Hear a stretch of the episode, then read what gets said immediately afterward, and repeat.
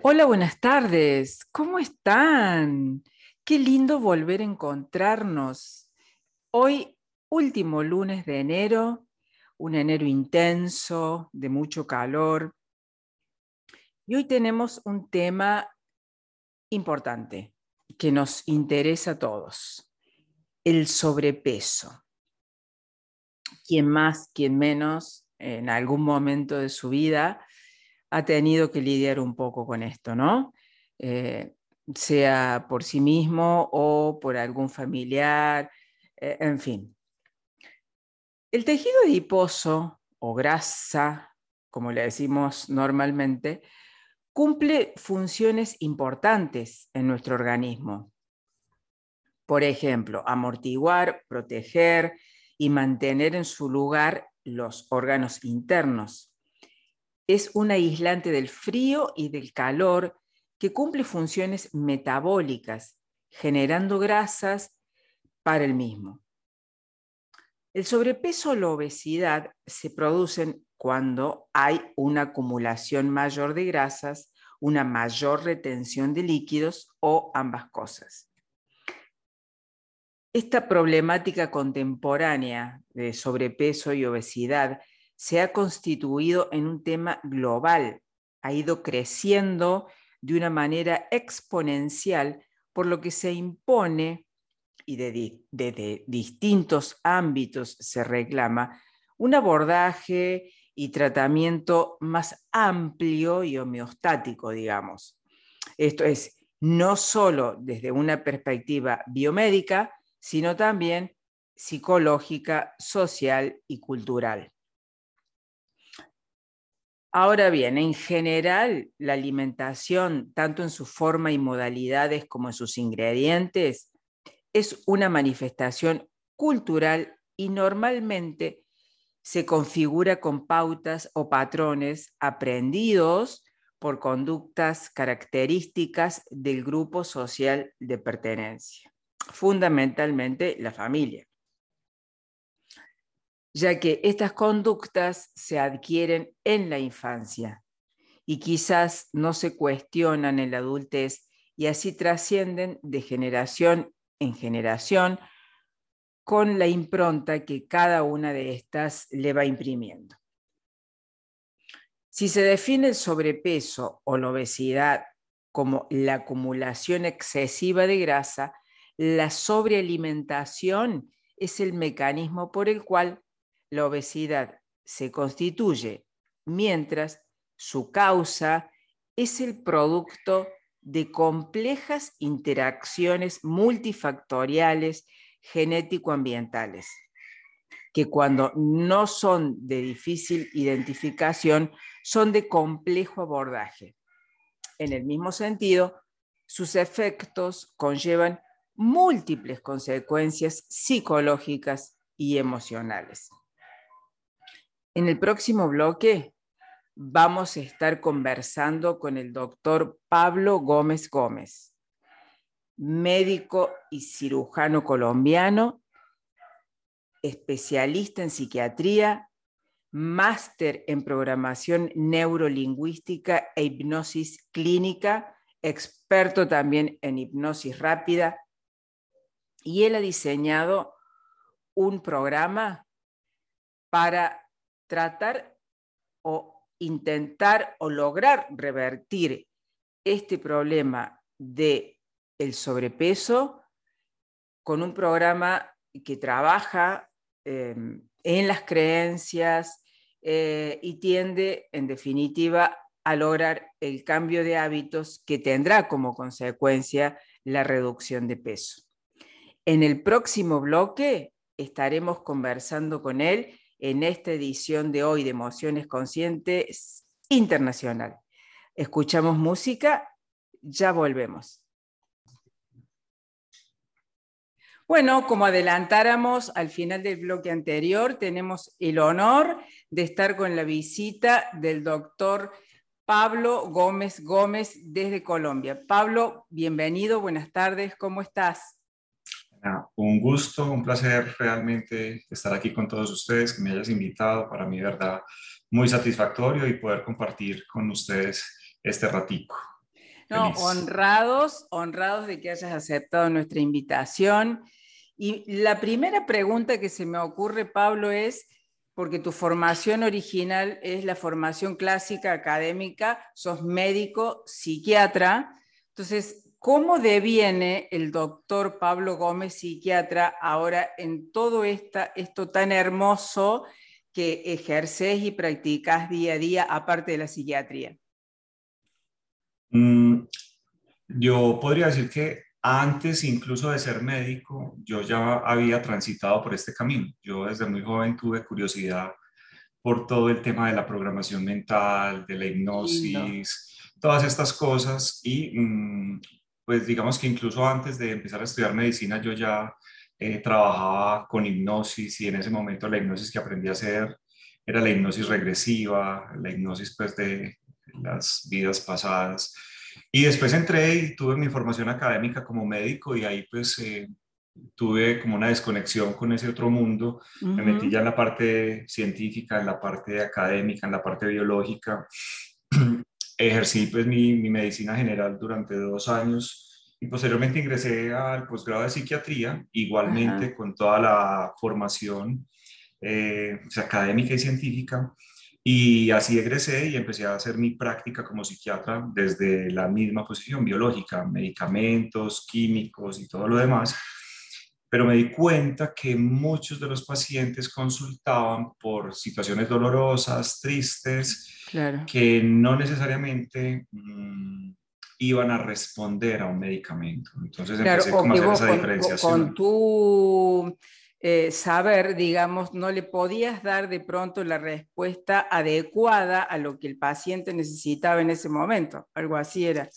Sí, entonces fue pues como una apuesta que hice, yo digo que riesgosa porque pues obviamente eso iba a romper pues con una tradición, una formación, posiblemente iba a haber detractores, críticas y todo lo demás, pero yo lo empecé a hacer gradualmente con mis pacientes y me daba cuenta pues yo digamos que de alguna manera mm, empezaba a mirar a cuál paciente le podía tocar ciertos temas, a cuál otro no. Yo no les hablaba de hipnosis, sino que les decía, vamos a hacer una relajación, vamos a mirar qué puede estar pasando.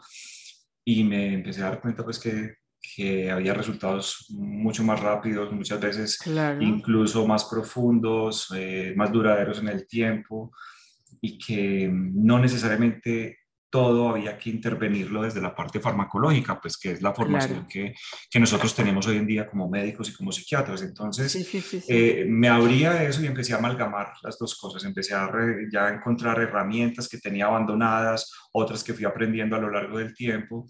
Y pues hoy mi consulta es eso, es un mix donde pues, eh, los pacientes buscan esa opción de no medicarse, otras estrategias, pero también soy muy consciente y claro con los pacientes, les digo, si yo veo la indicación, pues obviamente te la tengo que ofrecer y si la aceptas, pues te la voy a dar. Claro, Entonces, claro, eso es lo que yo realmente hago hoy. O sea que por lo que comentas, eh, al ser todo, todo esto, tu interés previo a tu formación académica, es como que siempre te interesó digamos, cómo funcionaba la mente, cómo funcionaba el cerebro, ¿no? Has tenido siempre esa inquietud por, por investigar sobre esos temas. Sí, así es. Y, y, sobre todo, incluso podría decirte que más que por el cerebro, realmente por la mente. La mente. O sea, cómo funciona la mente, cómo funcionan nuestros pensamientos, cómo nuestros pensamientos influyen en la forma como eh, nos sentimos en nuestra salud. Eh, esa división que tenemos por allá olvidada de la mente consciente, de la mente subconsciente, pero que sigue siendo pues, importantísima. Entonces a eso es a lo que pues, me dedico hoy en día realmente. Y cuéntanos cómo surge la inquietud, eh, porque ese es el tema que nos convoca hoy, ¿cómo surge esta inquietud de trabajar sobre el tema sobrepeso puntualmente en este momento? Bueno, eh, también es como eh, casualidades o como digo yo el sincrodestino, la vida te va llevando a ciertas cosas. Entonces en, en, algún momento pues, de mi vida también tuve problemas de sobrepeso eh, y batallé como todo el mundo con lo que todos sabemos. o sea, intenté hacer dietas, hice ejercicio, eh, incluso llegué a inyectarme cosas o hacer lo que yo llamo tonterías aún siendo médico. Eh, aquí no sé, no sé ustedes allá qué métodos utilicen pues, de esos convencionales tradicionales, pero aquí hacemos cosas tan absurdas como eh, tomar agua caliente en ayunas o tomar agua con limón. Sí, sí, Aparte que siempre empieza el lunes, por supuesto. o tomar vinagre de manzana o una cantidad de cosas que, pues, que finalmente no van a tener un impacto realmente en, en tu cuerpo. Y mm, cuando yo ya estaba ejerciendo como psiquiatra, yo, yo empecé a ejercer la psiquiatría dentro de una subespecialidad en la, en la psiquiatría que se llama medicina eh, o psiquiatría de enlace. La psiquiatría de enlace, pues, cuando un psiquiatra sale a trabajar, todo el mundo piensa que el psiquiatra se va a ir derecho para el hospital mental, para el manicomio, y que se va a hacer su trabajo, pero la psiquiatría de enlace es el psiquiatra que está trabajando en una clínica no psiquiátrica, en una institución eh, médica, no psiquiátrica. ¿Y qué hace un psiquiatra en una institución médica? Pues eh, hay pacientes que no duermen, hay pacientes que están ansiosos, hay pacientes que se agitan por las cirugías, por la anestesia, hay pacientes que se depriman, tienen ansiedad. Entonces, esa psiquiatría es la psiquiatría de enlace, el, médico que hace de puente entre la enfermedad médica general y la enfermedad médica en una institución y eh, en esa época eh, surgió acá en Colombia un movimiento muy fuerte eh, de la cirugía bariátrica, la ah, cirugía para bajar de peso. Y por norma, por ley, se tenían que constituir equipos dentro de las clínicas donde había un cirujano, un cirujano. Claro, multidisciplinario, digamos. exactamente. Mm, por ley tenían que tener un psiquiatra. Pues los psiquiatras obviamente no tenemos ninguna formación en obesidad, ni en alimentación, ni nada de esas cosas pero la norma exigía eso. Entonces, pues al yo ser parte de estas clínicas, pues obviamente era el psiquiatra encargado de estos grupos desde la parte pues que me, me competía a mí, que era la parte mental, y mm, me entrené en esto. El entrenamiento entonces, eh, en teoría, indicaba que el psiquiatra debería trabajar con estos pacientes por lo menos un periodo de seis meses, junto con el nutricionista, junto con el psicólogo, previo a la cirugía para garantizar el éxito de la cirugía pero pues, infortunadamente no funcionó así. Aquí el sistema, pues realmente lo que querían en general era operar y operar y operar, entonces no había tanto tiempo para desarrollar estos talleres, estos programas. Y básicamente mi trabajo en estos grupos consistía en determinar que el paciente no tuviera una enfermedad psiquiátrica, que entendiera los riesgos de la cirugía para que lo pudieran operar y eso obviamente pues, no era el proceder correcto y eso pues eh, generaba posteriormente los problemas típicos de ansiedad, de depresión eh, y el rebote eh, en la reganancia de peso, porque pues a mí me pueden sacar el estómago, los intestinos, pero si yo no controlo mis hábitos y eso se hace en la cabeza, seguro, pues no va a funcionar bien. Entonces yo, pues en vista de esto, eh, me di cuenta que estos pacientes los operaban, les sacaban el estómago, les sacaban el intestino, tenían una cantidad de complicaciones y a los años, muchos de ellos, un porcentaje muy alto, aparte de estar deprimidos y aburridos por, las restricciones y todo lo demás, ya tenían reganancia de peso importante. Y mm, mi primera práctica como psiquiatra independiente fue con unos profesores eh, endocrinólogos que también tenían muchos métodos, muchas hormonas, muchos sistemas para bajar de peso, pero pasaba lo mismo.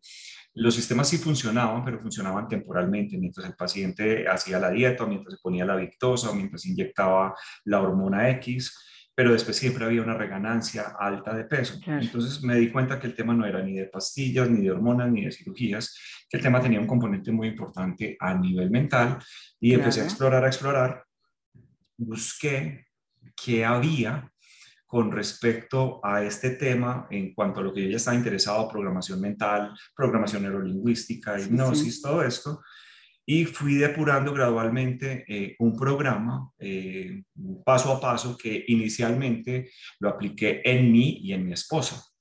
Y mi esposa es una colombiana típica, mujer de estatura baja, eh, que se había engordado mucho en los embarazos, y pues hizo el programa conmigo, pues el programa en ese momento no era un programa, en ese momento era una cantidad de, pues, de ejercicios que yo le proponía que hiciera junto conmigo.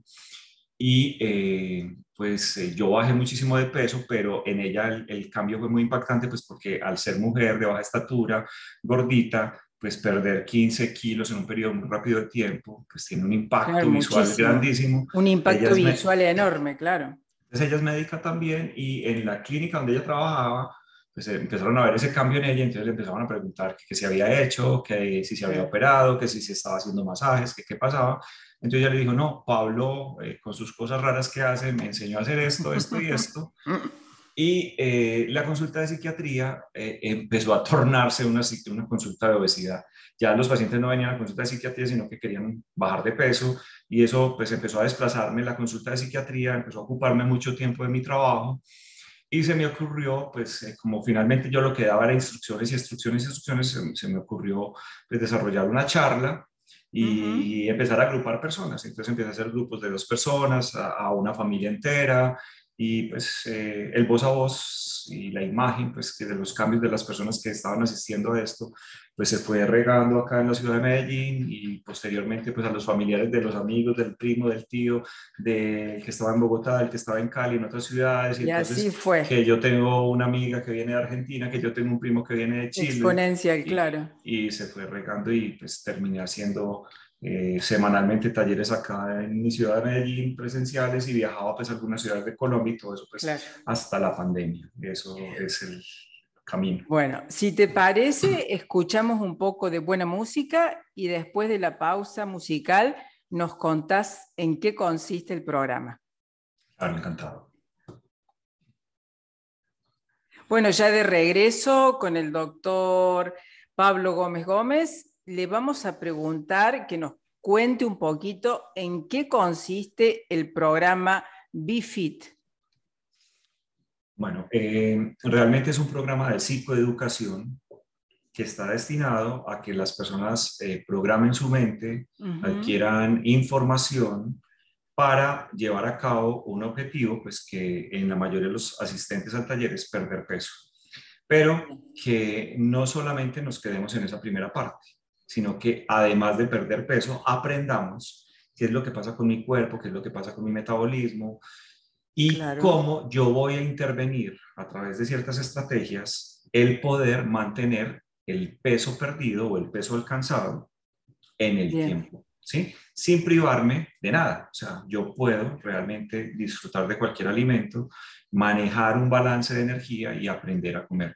Entonces, eh, ¿por qué digo esto? Pues porque por sentido común todos sabemos cómo bajar de peso. Yo sé que me engorda, yo sé que me hace daño, yo sé que tengo que hacer ejercicio, yo tengo que dejar de ser sedentario, pero todos sabemos eso.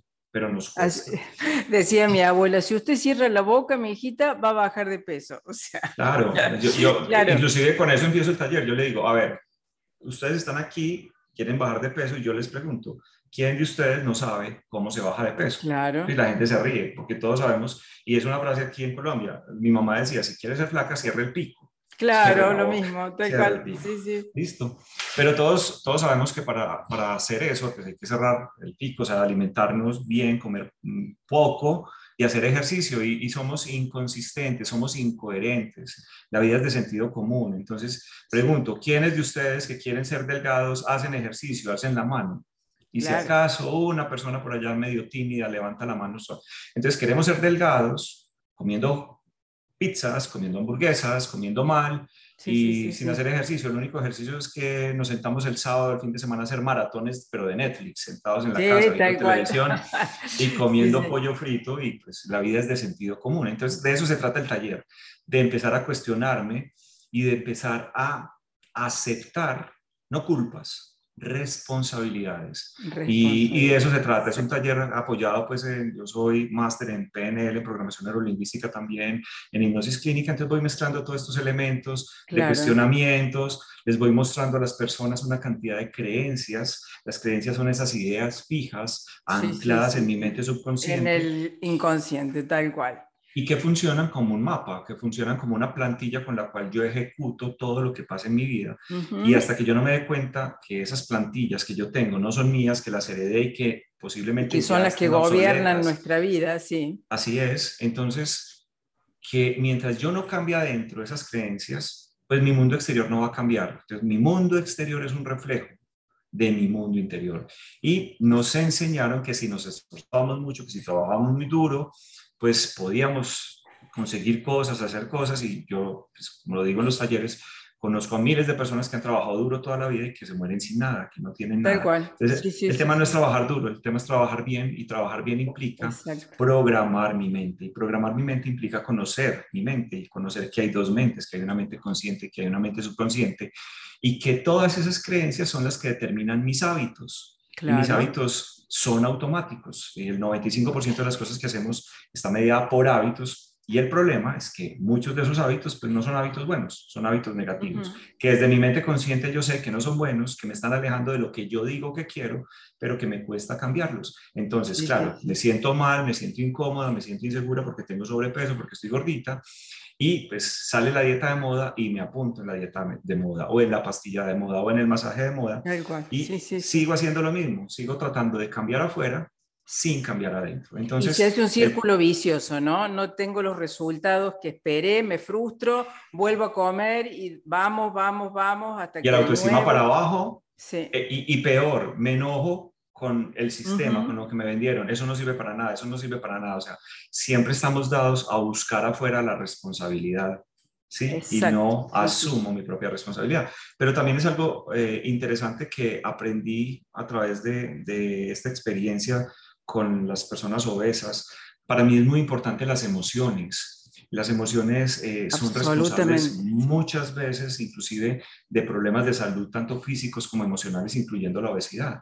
Perdón, este programa se llama Emociones Conscientes justamente porque el motivo es que yo considero que las emociones juegan un papel importantísimo, determinante en nuestra salud y en nuestra enfermedad. Así que sí, comparto. Pero mira, mira, mira qué, qué, interesante el nombre, conscientes. Es que vivimos inconscientes, es que vivimos inconscientes. Las emociones aparecen generadas pues por circunstancias, por pensamientos automáticos y me engancho en esas emociones y no me doy cuenta de lo que esas emociones están causando en mí. Claro. Y repito y repito el patrón. Volver consciente de las emociones analizarlas, cuestionarlas. Ponerme en observador, sí. Claro, disociarme y observar desde afuera, eso me permite a mí modelar mi pensamiento, escoger mis emociones y cambiar mis conductas. Entonces yo tengo que ser consciente de todos esos programas adquiridos, porque si esos programas adquiridos son los que determinan mi personalidad, mis hábitos, pues de nada me va a servir seguir luchando desde la intención, desde la fuerza de voluntad, que solamente el 5% hemisferio izquierdo, contra todo ese sistema de creencias, 95%, donde habita la zona de confort. Y la zona de confort no es como la mayoría de las personas creen, que es que yo estoy cómodo como estoy, aunque sepa que pudiera estar mejor. No, zona de confort hace referencia a lo que para mi cerebro es conocido, lo que mi cerebro sabe hacer. Y a mi cerebro no le gusta aprender hábitos nuevos, porque eso gasta energía. Gasta energía y el cerebro no quiere gastar energía. Entonces, de eso, de eso va el taller. El taller eh, normalmente son tres horas, se alarga tal vez un poco. Pero la, mayor parte del taller consiste pues, en, hacer hincapié en todos estos aspectos mentales, en determinar cuáles son mis creencias, en evaluar todas e, esas, esos eventos que cualquier persona pudo haber sufrido en la vida de tipo traumático, abandonos, maltratos, humillaciones, pérdidas de seres queridos, que no se han procesado adecuadamente y que generan una cicatriz emocional que tarde o temprano se va a expresar, bien sea con obesidad o con un problema en la tiroides o con una fibromialgia o con una gastritis. Claro, son, son eh, conflictos emocionales que dejan su huella biológica de acuerdo en cada persona distinto, no, no hay nada lineal en esto. Ah, no, que todos los que sufrieron abandono tienen tendencia a la obesidad. No, no es así. Cero. Así Entonces, Y que, todo, y eh, que todos los que son obesos tienen traumas. No claro, no. No, necesariamente. Pero sí es muy importante darme cuenta si yo puedo estar en ese grupo para intervenir, para intervenir esos eventos emocionales, porque esos eventos emocionales para mí son fundamental resolverlos si de verdad yo quiero ejecutar un plan de acción que me permita alcanzar la meta, en este caso específico, pues bajar de peso. Claro, alcanzarla y mantenerme en eso, ¿no? Que, que, debe, es después la segunda parte, por ahí la más difícil de poder... Eh, Pero mira, eso que acabaste de, anotar, mira que salió automáticamente de tu mente. Tal vez esa es la parte más difícil. Sí, sí. Y, es la forma que hemos entendido siempre. No es que cualquiera baja, pero sosténgase pues. Sí. decimos acá, Y realmente es tal vez lo más elemental. Una creencia ya arraigada. Claro, es una creencia que yo escuché de mi abuela, después de mi mamá, después de mi vecina, después de mis amigas, y ya nunca la he cuestionado, nunca la he analizado, y cuando ya me van mostrando qué es lo que realmente hay que hacer después de alcanzar mi peso para sostener el peso, me doy cuenta que era una cosa recontra básica, recontra elemental, pero que nunca nadie me había mostrado, que nunca nadie me había enseñado y que además, como había una creencia súper poderosa que decía que eso era muy difícil, pues una creencia es una orden para tu mente. O sea, en lo que tú crees, tu cerebro lo ejecuta. Entonces, claro, si yo sigo pensando toda la vida que porque tengo más de 40 años soy gorda, que porque tengo el metabolismo lento soy gorda, que porque si sufro de la tiroides soy gorda. Todas pues, esas creencias, sí, sí. Todas esas creencias, pues no tiene sentido que hagas ninguna dieta porque por más que te esfuerces, por más que te operes, por más que bajes de peso, esas creencias se van a ejecutar y te van a llevar nuevamente tus antiguos hábitos de comportamiento y vas a terminar nuevamente reganando peso. Me encantó la frase, la vida es sentido común. Me encantó.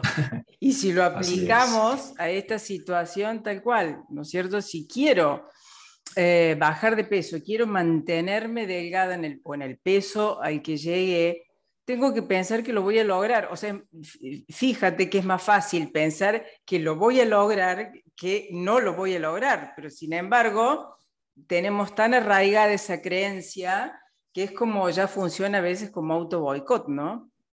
Sí, somos expertos en, apoyar en mi mente las imágenes, pero de lo que no quiero tener en mi vida.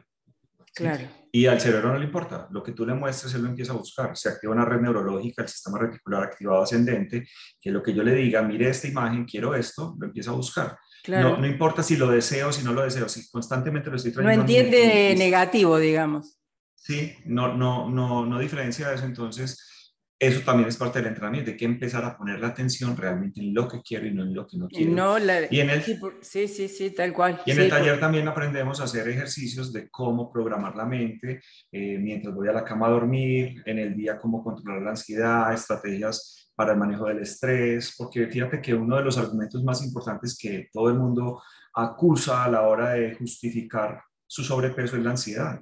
Entonces yo les digo, pues entonces, ¿qué vas a hacer? Si, si, la vida genera ansiedad, el día a día genera estrés, y muchas personas confunden inclusive el concepto de ansiedad. La gente cree que ser ansioso es comer todo el día, y la ansiedad realmente es una enfermedad psiquiátrica. Entonces, claro, todo eso lo vamos aclarando, todo eso lo vamos eh, un poco también derribar mitos, ¿no? Poner luz en un montón de cosas que, que, que, son mitos ya. Y pasa una cosa interesante al final del taller que la gente se da cuenta de pues, los errores que estaba cometiendo, de las cosas que no había hecho bien y pues salen, digamos, con dos perfiles. Ya entendí qué es lo que hay que hacer, ya entendí qué es lo que no he estado haciendo bien, me parece viable, tengo la motivación suficiente, lo voy a hacer, lo voy a lograr, como lo han hecho otras personas, porque realmente las personas llegan al taller pues por, por el amigo que bajó, por el primo que bajó, por la... Alguien que, los les recomendó. Alguien los recomendó, sí, pero también yo puedo salir muy consciente de toda la información, entendiendo cuáles son mis dificultades, qué es lo que estoy haciendo mal, pero decir, no estoy dispuesto a pagar el precio. Me parece que es demasiado el sacrificio que hay que hacer y no me voy a embarcar, lo cual me parece también muy bueno, porque la gente exitosa hace eso. La gente Pero en el fondo, tal vez, si no, no, no toman la decisión de la disposición económica, yo creo que es una consecuencia, que no están convencidos verdaderamente de lo que lo van a poder lograr. No sé, me parece. Pero yo, no, pero yo estoy hablando justo de la persona que ya participó del taller, no el que lo vaya a tomar o no. El que ya lo tomó sale con la creencia, lo puedo hacer, vale la pena, o también consciente de qué es lo que tiene que hacer, pero que de, verdad cuesta mucho a la hora de aplicar lo que hay que hacer, porque obviamente te decía ahorita, la vida es de sentido común, hay que pagar el precio. O sea, yo no puedo ser delgado comiendo eh, choripán. Sí, sí, sí, sí, sentado viendo películas todo el día y comiendo Exactamente, o sea, hay que hacer cambios y esos cambios, ese es el precio a pagar y ese precio deja de ser alto cuando hay un deseo profundo en el corazón. O sea, yo quiero con todo mi corazón esto. Mientras no sea así, siempre te va a ganar la zona de confort, siempre te van a, ganar las creencias, siempre va a aparecer la justificación,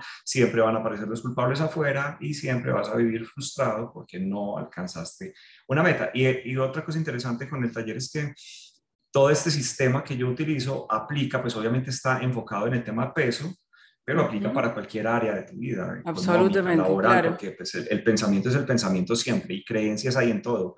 Hay creencias, y, la mente eh, siempre funciona de la misma manera, sí. Así es, y hay creencias limitantes en la economía, en la salud, en la pareja, en todo. Entonces, pues funciona igual.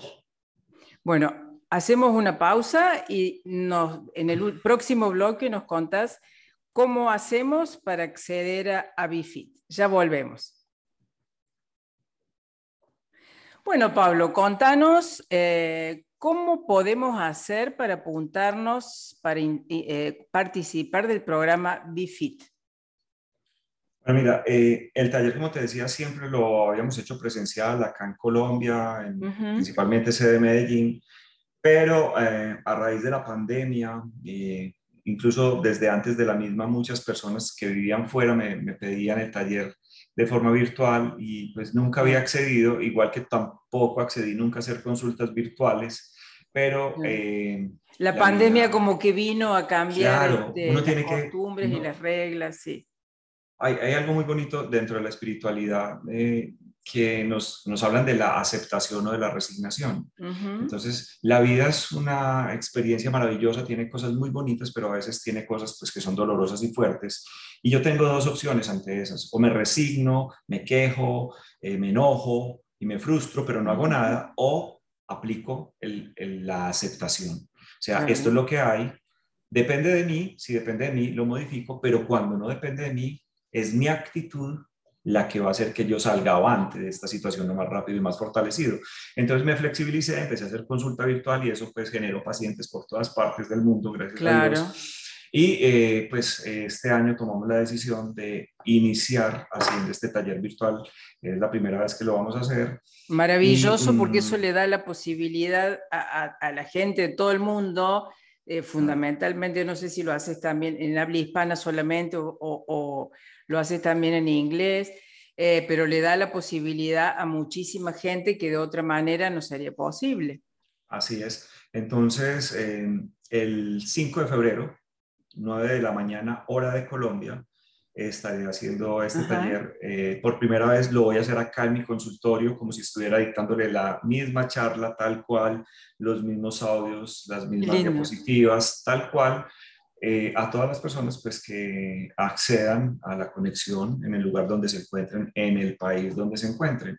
En Argentina sería 11 de la mañana, hora argentina. Sí, el taller normalmente tiene una duración de tres horas y media aproximadamente, pero para este taller virtual, pues porque es, es una, algo nuevo que vamos a hacer y tú sabes, a veces hay alguna dificultad tecnológica, lo que sea, y también para dar espacio a las preguntas, eh, estamos proponiendo que las personas que vayan a tomar el taller se preparen o que dispongan de aproximadamente cinco horas para poderlo hacer. Estar con comodidad de tiempo, claro. El taller se, se, compra a través de una plataforma virtual.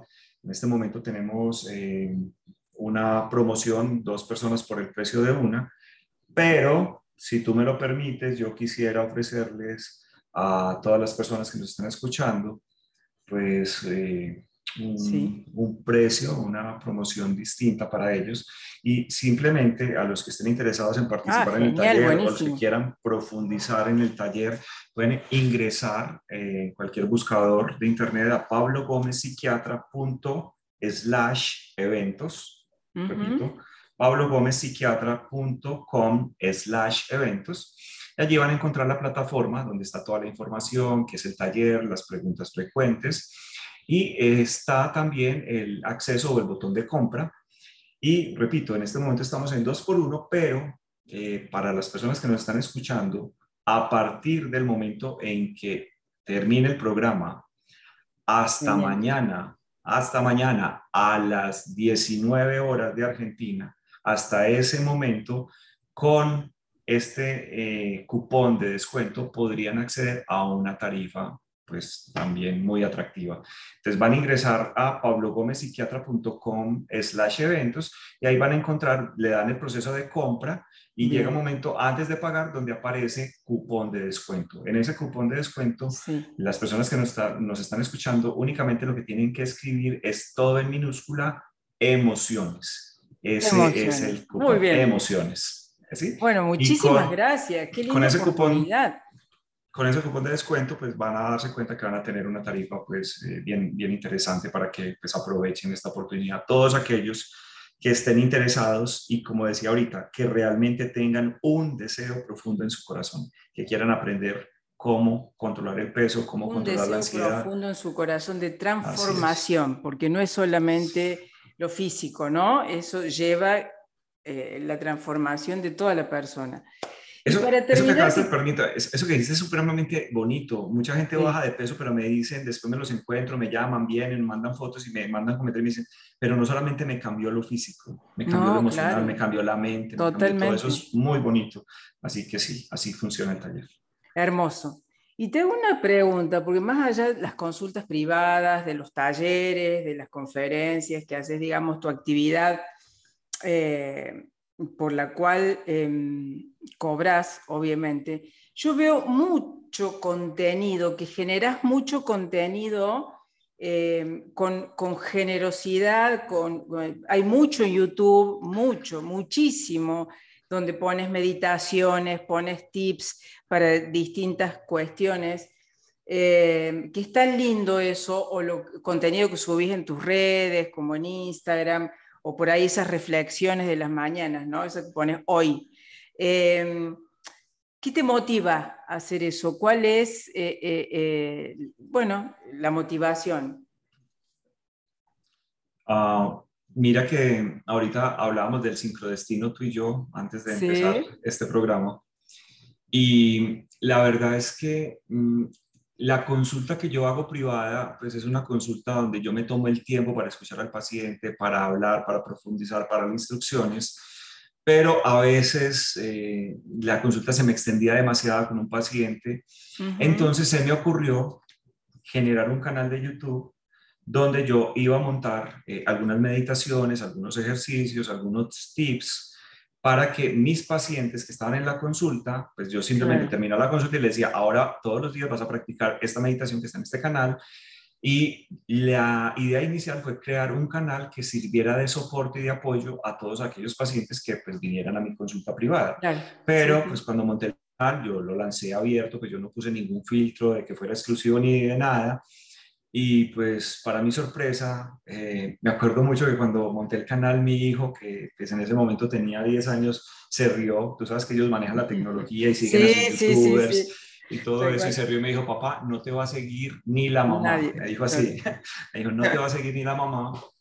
Y a los pocos meses de haber lanzado el canal, eh, íbamos de viaje para una ciudad aquí de descanso en Colombia. Y mi hijo me pregunta en el aeropuerto, papi, ¿te has fijado cuántos seguidores tienes? Y yo le dije, no, hijo, no, yo sé que íbamos como en 4.000, pero no, yo la verdad no me fijo en eso. Fíjate, me dijo, y me fijé y íbamos eh, en 20.000. Y yo, Dios mío, ¿a qué horas, ¿de dónde salieron 20.000? Y pues agradecido con todos porque en, el canal lleva dos años al aire y ya estamos cerca de los 700 mil seguidores, una cosa pues que jamás en la vida me esperé y pues igual surgió el Instagram ya pues con, con, otro tipo de contenido diferente, enfocado en lo mismo, pero con otro formato distinto. Esas frases que tú anotas en las mañanas como para arrancar el día, que te tocan por allá alguna fibrita, eso siempre, siempre hay algo de esas frases. Siempre hay alguna palabra que te llega y, algo me llega. y te motiva, te activa, te ayuda, en definitiva es eso, ¿no? El, el, el, el dar valor y, y, como yo digo siempre, de alguna manera o del lugar donde, desde donde uno esté, ayudarle a la gente a vivir mejor en general, ¿no? Sí, señora, sí es. Así que, bueno, eh, recordanos tus redes, Pablo, antes de finalizar. Sí, son, muy fáciles, eh, tanto en Instagram como en Facebook y el canal de YouTube es Pablo Gómez Psiquiatra. Perfecto. Es facilísimo. Y bueno, no se olviden, se apuntan, yo después lo voy a repetir, lo voy a poner en mi Instagram, eh, el enlace para que puedan eh, acceder al descuento para el programa BIFIT. Un placer enorme, ah, nada más que agradecimiento por haber aceptado nuestra invitación y bueno, tal vez en algún otro encuentro tratamos de otro tema. Para mí un placer, muchísimas gracias y bueno, saludos para todos. Bueno, muchas gracias Pablo. Claramente, el sobrepeso es un fenómeno, una circunstancia que requiere un tratamiento, es multifactorial y requiere un tratamiento en ese sentido. Quedó clarísimo que hay factores inconscientes, ¿no? Eh, fundamentalmente emociones, creencias arraigadas en el inconsciente que están condicionando la existencia del sobrepeso.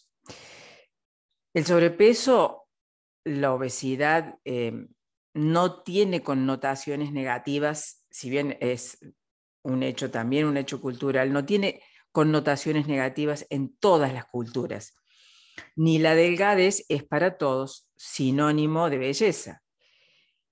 La definición social de obesidad o gordura encuadra precisamente dentro de las creencias de ese grupo social, dependiendo del ojo del observador como fenómeno subjetivo, ¿no? relacionado con esos ideales arraigados en esa cultura de belleza, posición social, económica, etc. La sociedad, en la mayoría de sus expresiones, rechaza la imagen del obeso o de la persona con sobrepeso y a veces lo desconoce como un integrante cualitativamente importante. En ese sentido, comparto una cita del doctor Luis Chosa que dice, lo que se presenta en el cuerpo como un aumento del tejido adiposo, es decir, una alteración somática, es en el alma un drama inconsciente. Con esa reflexión, te invito a si vos estás teniendo problemas de sobrepeso u obesidad, que te inscribas en el programa del doctor Pablo Gómez, BeFit. En mis redes, en sus redes, encontrarás el, el link para acceder al programa y, por supuesto, como dijo el doctor, por ser oyente de emociones conscientes, te haces acreedor, acreedora a un importante descuento. Recuerda, hoy puede ser un día muy especial. Por supuesto, es el primer día del resto de tu vida, pero si tomas esta decisión, tal vez podés hacer un cambio muy importante y transformarte en eso que estás soñando. Les recuerdo mis redes, emociones.conscientes Instagram, Facebook Liliana Carballo, Emociones Conscientes. Espero que el programa de hoy lo hayan disfrutado, como les digo siempre, tanto como yo, y sea esto también de utilidad y hoy empiece tu transformación. Dale, anímate.